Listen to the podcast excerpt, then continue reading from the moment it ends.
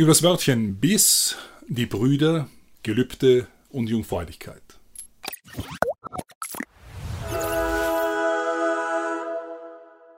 Die Jungfräulichkeit Mariens bei dem Empfängnis Jesu ist in den Evangelien klar attestiert.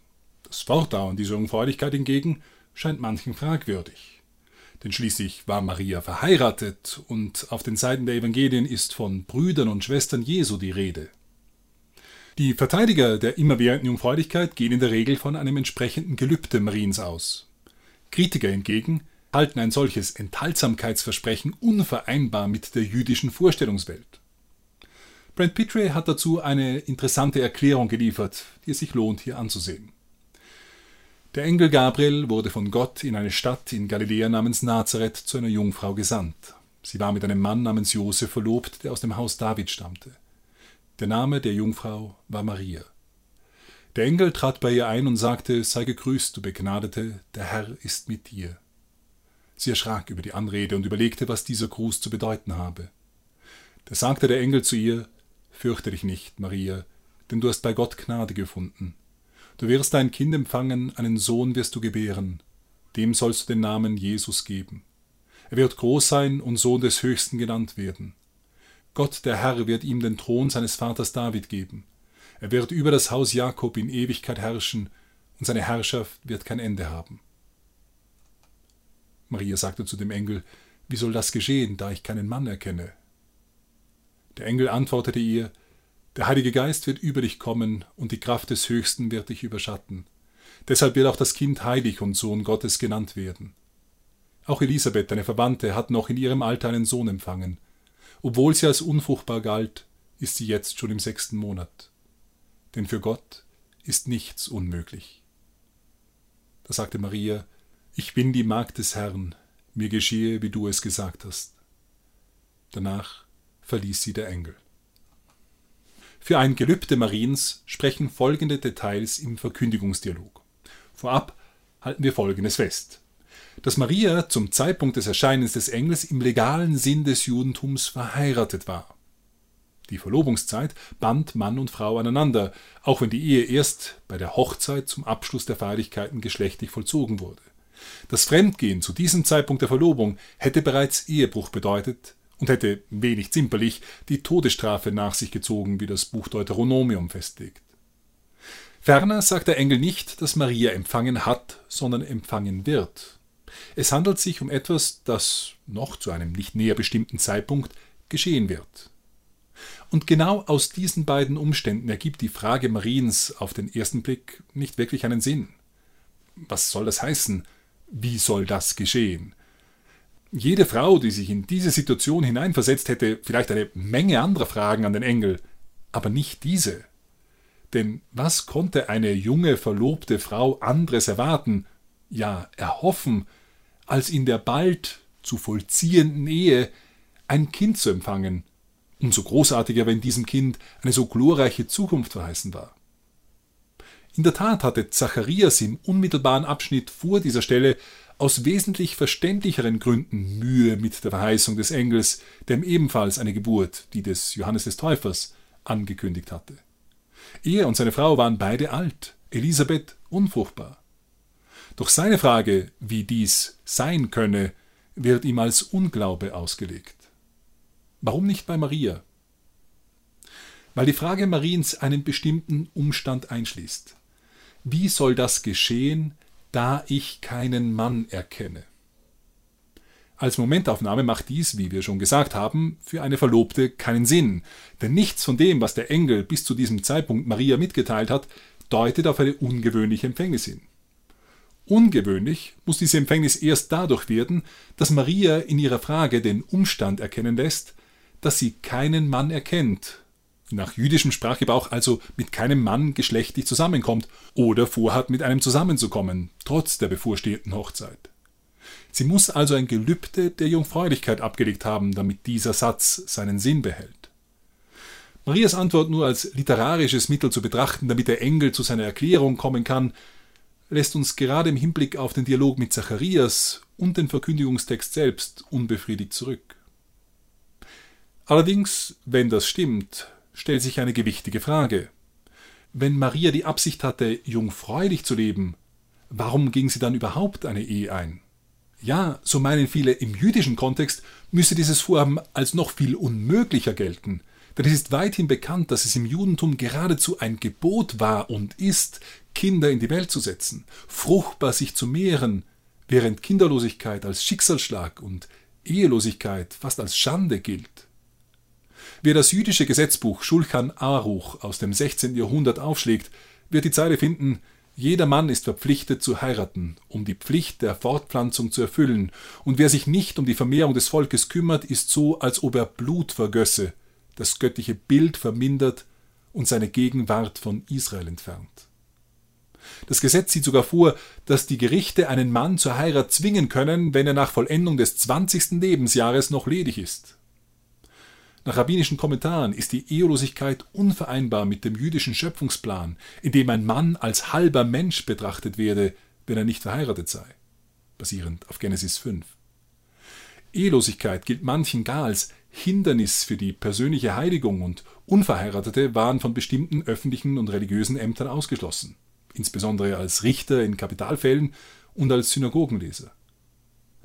Jüdische Quellen, auch aktuelle, die die Ehelosigkeit besprechen, tun dies mit Nachdruck und oft auch in harscher Abgrenzung zu der späteren Lebensform im Christentum. Doch vielleicht ist dieses Bild einer gewissen Verzerrung unterworfen – Nehmen wir einfach die argumentierbar berühmtesten drei Juden des ersten Jahrhunderts: Jesus, Johannes den Täufer und Paul von Tarsus. Alle drei sind als ehelos bezeugt. Und von ersterem sind ausdrückliche Worte überliefert, welche die Ehelosigkeit um des Himmelreichs willen als Gabe bezeichnen, für jene, die es fassen können. Letzterer sieht in der Ehelosigkeit eine Ganzhingabe an Gott und für den Aufbau seines Reiches.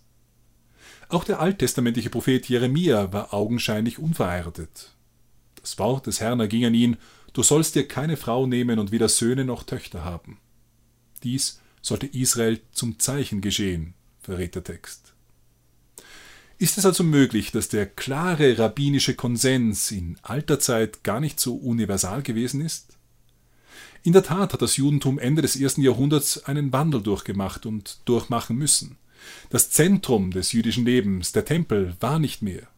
Das Volk war bald vertrieben, bald zerstreut. Ja, es war den Juden nach den Aufständen des ersten und zweiten Jahrhunderts verboten, Jerusalem überhaupt zu betreten. In der Diaspora Gottes Verheißungen lebendig zu halten und an eine kommende Generation weiterzugeben, erfuhr besondere Dringlichkeit. Das heißt nicht, dass die Ehe und das Geschenk von Kindern im alten Judentum zur Zeit Jesu keinen Vorzug genossen hätten aber das Bild präsentiert sich ein klein wenig pluraler. Josephus beschrieb am Ende jener Epoche Gruppen wie die Essener, die ein enthaltsames Leben auf mehrere Jahre und darüber hinaus kannten. Der jüdische Denker Philon von Alexandrien spricht von einer Gruppe der Therapeute, die sowohl aus zölibatären Männern als auch aus alten Jungfrauen, griechisch Parthenoi, bestand, die ihre Keuschheit nicht unter Zwang wie einige griechische Priesterinnen, sondern aus freiem Willen leben würden. Bekannt ist zudem Rabbi Simon ben Asai, der zwar wie andere Rabbiner die Ehelosigkeit verurteilte, selbst aber für das Studium der Tora die Ehelosigkeit wählte. Er wird von anderen Rabbinern in der Folgezeit als quasi singulare Ausnahme geführt, doch die Verordnungen, welche dem Rabbinertum die Ehe vorschrieben, müssen späteren Ursprung sein, wie Rabbi Hamnuna belegt, der sein Amt ohne Zweifel unverheiratet erlangte. Bisweilen wird gesagt, dass diese ehelosen Formen unter dem Einfluss des Hellenismus entstanden seien. Dem Judentum sei dieser Leib-Seele-Dualismus fremd und damit auch die dort weit verbreitete Ansicht, dass Sexualität die Seele auf eine Weise beflecke. Man kann argumentieren, dass der Zugang des Judentums zur menschlichen Person holistischer ist und war. Aber man muss sich auch jenen Passagen stellen, die dennoch ein Spannungsverhältnis von Sexualität und Reinheit kennen. Und keine der Stellen ist vermutlich so bedeutsam wie Exodus 19. Mose stieg vom Berg zum Volk hinunter und ordnete an, das Volk solle sich heilig halten und seine Kleider waschen. Er sagte zum Volk, haltet euch für den dritten Tag bereit. Berührt keine Frau, das heißt, enthaltet euch. Am dritten Tag, im Morgengrauen, begann es zu donnern und zu blitzen. Schwere Wolken lagen über dem Berg, und gewaltiger Hörnerschall erklang. Das ganze Volk im Lager begann zu zittern. Mose führte es aus dem Lager hinaus Gott entgegen. Der jüdische Gelehrte Philon leitet daraus ab, dass Mose, weil Gott immer wieder ohne Ankündigung mit ihm sprach, sich aus diesem Grund später während des Exodus permanent seiner Frau enthalten habe. Dies sei eine Belastung für seine Frau Zippora gewesen, die sich darüber beklagt haben soll. Es gibt sogar Beispiele aus dem Midrasch, wonach Zippora die Frauen von Eldat und Medat bemitleidete, weil diese Männer begannen prophetisch zu reden und ihre Frauen nun die gleiche Frustration wie sie selbst erfahren würden. Weitere Beispiele könnten angeführt werden. Der Midrasch zu Psalm 146 spricht unter Bezugnahme auf die Stelle von Exodus 19, dass Gott für den Tag seines Kommens am Horeb drei Tage Enthaltsamkeit gefordert habe. In der kommenden Welt, das heißt in der bleibenden Gegenwart Gottes, könne daher Geschlechtsverkehr nicht mehr vorkommen. Ferner kannten die Juden Enthaltsamkeit für den Versöhnungstag, zu bestimmten Zeiten des Fastens, für den Herbstregen und in Jahren der Hungersnot. Es gab Beschränkungen für sexuelle Beziehungen in einem Raum, in dem die Tora-Rollen aufbewahrt wurden. Und da jeglicher Samenaustritt eine vorübergehende rituelle Unreinheit darstellte, wurde vermutlich von Soldaten in Situationen des Krieges verlangt, sich sexueller Beziehungen zu enthalten. Ein Beispiel dieser Praxis zeigt das erste Buch Samuel, als David mit seinen Soldaten die Schaubrote erbittet. Das Buch der Jubiläen, welches Ende des zweiten Jahrhunderts im Wesentlichen dem Buch Genesis eine Neufassung gibt, gebietet Enthaltsamkeit auch am Sabbat. Wir sehen, die positive Bewertung der Sexualität und Zeugung von Nachkommen im Judentum ist nicht inkompatibel mit zeitlicher oder sogar bleibender Enthaltsamkeit. Auch das Judentum kennt eine gewisse Spannung zwischen Reinheit, Gottesbegegnung und Abstinenz. Enthaltsamkeit im Sinne von Ehelosigkeit mag zur Zeit Jesu häufiger gewesen sein als in vorangegangenen oder späteren Jahrhunderten des Judentums. In keinem Fall jedoch ist sie so unvorstellbar, wie oftmals, gerade auch unter dem Eindruck der späteren rabbinischen Literatur, angegeben wird. Brent Petrie meint, dass dieses Argument noch stärker gemacht werden kann durch die Betrachtung der biblischen Anordnungen rund um Gelöbnisse. Er zitiert dazu das Buch Numeri, welches in folgenden Versen die Gelübde einer Frau bespricht. Wenn aber ihr Mann an dem Tag, an dem er davon hörte, ihr Gelübde oder die Verpflichtung zur Enthaltung, die sie ausgesprochen hat, außer Kraft gesetzt hat, dann ist alles aufgehoben.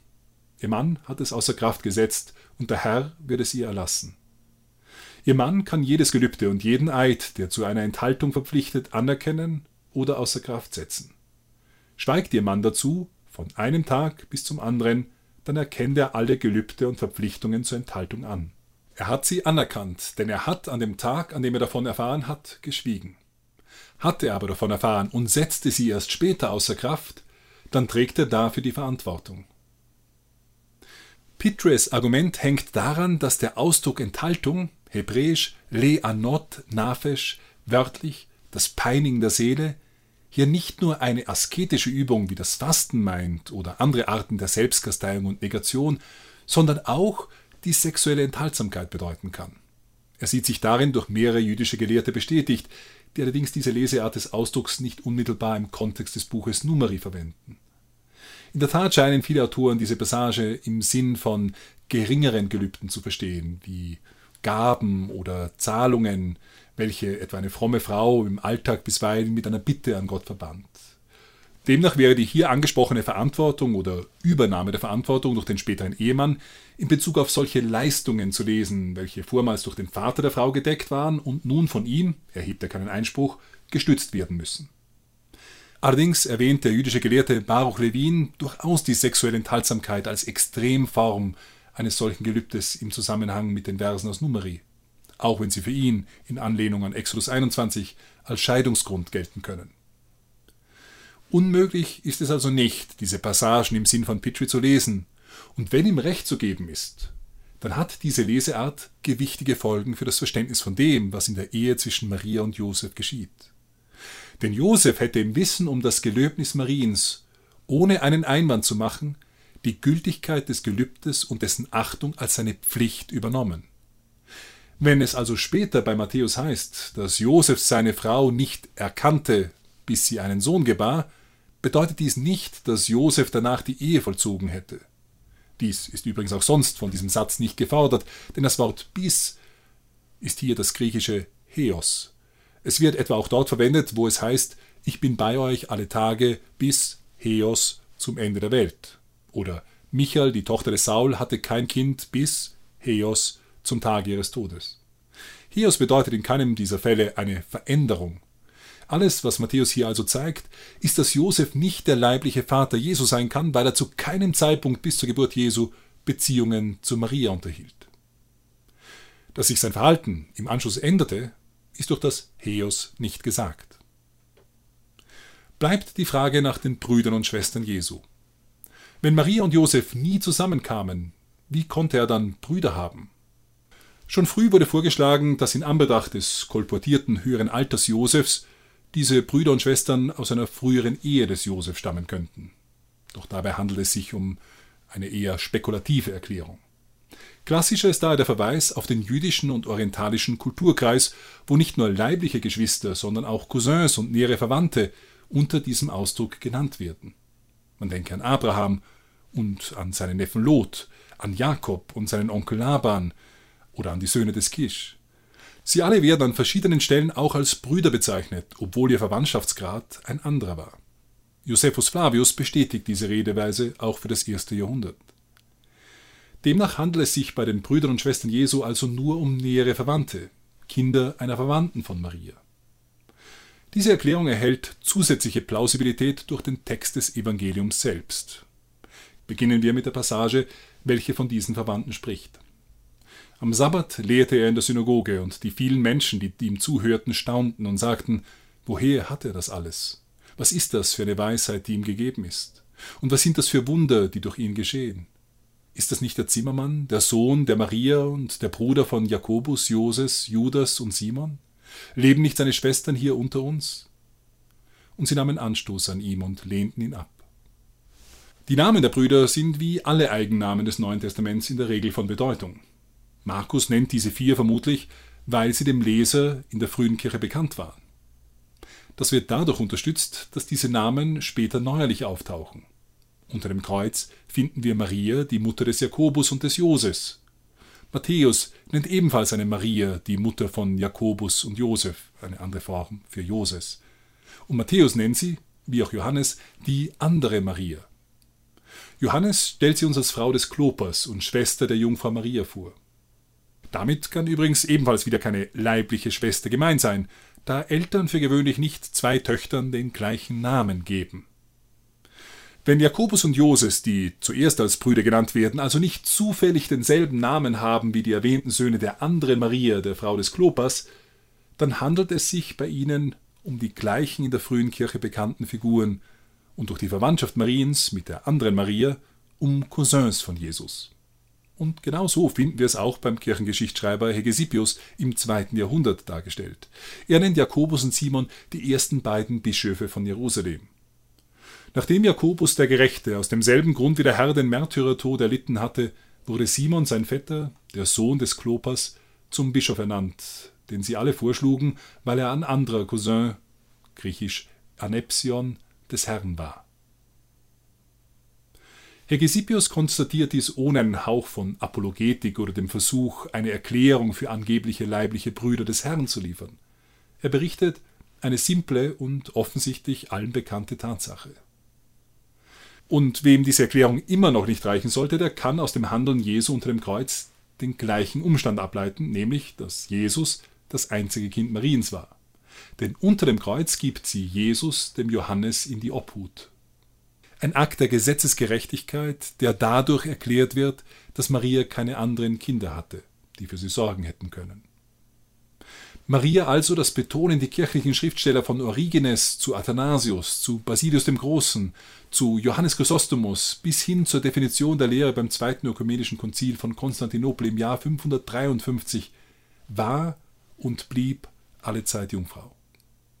Welche Bedeutung maßen die frühen Christen dieser Lehre zu? Ohne wie immer eine streng geforderte Notwendigkeit zu sein, Jesus hätte grundsätzlich auch durch einen normalen Akt gezeugt werden können, zeigt Gott in dieser Lehre Marias Anteil an der neuen Schöpfung, in welcher Ehe und Zeugung, nach den Worten Jesu, nicht fortdauern wird. Marias Jungfräulichkeit entspricht daher ihrer Rolle als der neuen Eva. Sie entspricht der kostbaren Reinheit, die sie als neue Arche des Bundes besitzt. Sie entspricht ihrer Würde als Mutter des messianischen, vom Himmel stammenden Messias. Ein kurzer Nachtrag. Brand Petrie hat auch noch ein Kapitel zur Jungfräulichkeit Mariens und der besonderen schmerzlosen Geburt Jesu geschrieben. Auch das lohnt sich natürlich zu lesen. Ich lasse es hier aus, weil die Episode über die Jungfräulichkeit schon sehr lang geworden ist. Nun freue ich mich aber auf die nächste und letzte Folge, wo es um Rahel und Maria geht. Die für mich vielleicht schönste Episode dieser Reihe. No.